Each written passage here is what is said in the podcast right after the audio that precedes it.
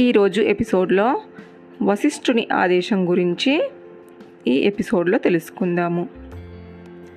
రాముడు ఇలా అంటున్నాడు క్షమించండి గురుదేవా మీరిలా మాట్లాడకూడదు. చేతులు జోడించాడు రాముడు. అయినా వశిష్ఠుడు ఆ రీతిగానే మాట్లాడసాగాడు. నీ తల్లి కౌసల్యాదేవిని చూడు ఆమె కన్నీటిని చూడు. తండ్రి కంటే తల్లి నూరు రేట్లు ఎక్కువ అంటారు. రోజు రోజుకి కృషించిపోతున్న నీ తల్లి మాటను కాదనకు. ఆమె కూడా నిన్ను రాజుగానే చూడాలనుకుంటుంది.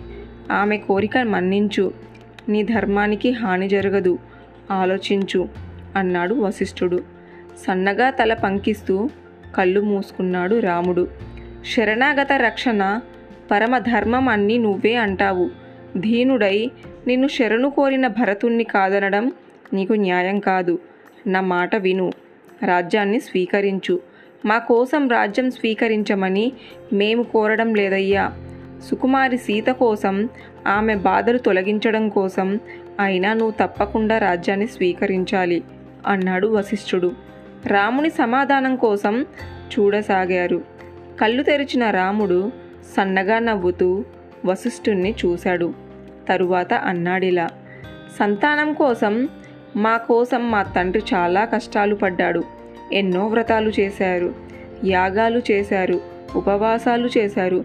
మేము జన్మిస్తే పొంగిపోయాడు. దగ్గరుండి తలలంటాడు. దుస్తులు ధరింపజేశారు.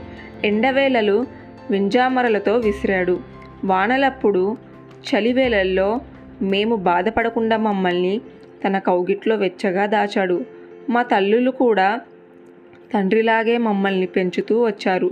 నాకు తెలిసి అందరూ తల్లిదండ్రులు పిల్లలను ఇలాగే పెంచుతారు. అలాంటి తల్లిదండ్రులకు సాటి ఎవరు గురుదేవా? జ్ఞానోపదేశాన్ని కలిగించిన గురుదేవులే గొప్పవారంటే కనీ పెంచిన తల్లిదండ్రులు ఇంకెంత గొప్పవారో. నా దృష్టిలో గురుదేవుల కంటే తల్లిదండ్రులే గొప్పవారు. నా విషయంలో నా తల్లి కంటే నా తండ్రి ఇంకా గొప్పవాడు.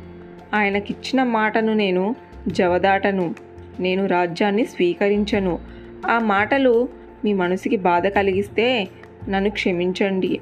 ఇక విషయమై వాదోపవాదాలు చర్చలు అట్టే నేను సహించను అన్నాడు రాముడు. తన నిర్ణయానికి తిరుగు లేదన్నట్టుగా ఆఖరికి చెప్పాడు. గురుదేవులు కంటే కనీ పెంచిన తల్లిదండ్రులు గొప్ప అన్నాడు రాముడు. తల్లి కంటే తండ్రి మరింత గొప్పవాడన్నాడు. అలాంటి తండ్రికి ఇచ్చిన మాటను జవదాటను అన్నాడు. రాజ్యాన్ని స్వీకరించను అన్నాడు. ఇక విషయమై వాదోపవాదాలు చర్చలు కూడా వద్దన్నాడు. తన నిర్ణయానికి తిరుగులేనన్నట్లుగా చెప్పాడు. రాజగురువు వశిష్ఠుడు చెప్పాడు. అయినా ఫలితం లేకపోయింది. రామన్న రాజ్యం స్వీకరించనన్నాడు. ఇప్పుడు ఏం చెయ్యాలి? ఆలోచించసాగాడు భరతుడు. ఉపాయం తట్టింది. సుమంత్రుణ్ణి చూశాడతను. చెప్పాడిలా సుమంత్ర ఆజ్ఞ అన్నట్టుగా ముందుకు వచ్చి నిలిచాడు సుమంత్రుడు. త్వరగా ఈ ఆశ్రమం ఎదుట దర్భాషణం ఏర్పాటు చేయి. బాకీదారులు ఇంటి ముందు తన బాకీ రాబట్టుకోవడానికి బ్రాహ్మణుడు అన్నపానాలు మాని ఆత్మత్యాగానికి సిద్ధపడుతున్నట్టుగా నేను కూడా రామన్న అయోధ్యకు వచ్చే వరకు ఈ ఆశ్రమం నుండి ప్రయోపదేశం చేస్తాను అన్నాడు భరతుడు. అనుమతి కోసం శ్రీరాముని వంక చూశాడు సుమంత్రుడు. గ్రహించాడది భరతుడు. రాముని ఆజ్ఞ లేనిదే అక్కడ చీమ కూడా కదలదనుకున్నాడతను. ఆలస్యాన్ని సహించలేకపోయాడు. సమీపంలోని దర్భాలను తానే పరచుకొని వాటిపై పడుకున్నాడు భరతుడు. భరత పిలిచాడు రాముడు. బాధతో పలకలేదతను. ఏమిటి నాయన ఈ ఆగాడం అహింసాపరుడు బ్రాహ్మణుడు మరో మార్గం లేక ఇలా ప్రవర్తిస్తాడు. అప్పుడు కూడా అతడు ఒకవైపే పడుకుంటాడు. ఈ దీక్ష సాధువులైన బ్రాహ్మణులకే వర్తిస్తుంది గాని క్షత్రియులకు తగదయ్యా. నా మాట విను. లే నగరానికి ప్రయాణం కా అన్నాడు రాముడు. లేవలేదు భరతుడు. కన్నీటితో అక్కడే ఉన్న వారందరూ చూశారు. ప్రార్థించారిలా మహాజనులారా మాట్లాడడానికి మౌనం వహించారెందుకు? నా మాట ఎలాగో మా అన్న వినడం లేదు. కనీసం మీ మాటైనా వింటాడేమో. ప్రయత్నించి చూడండి.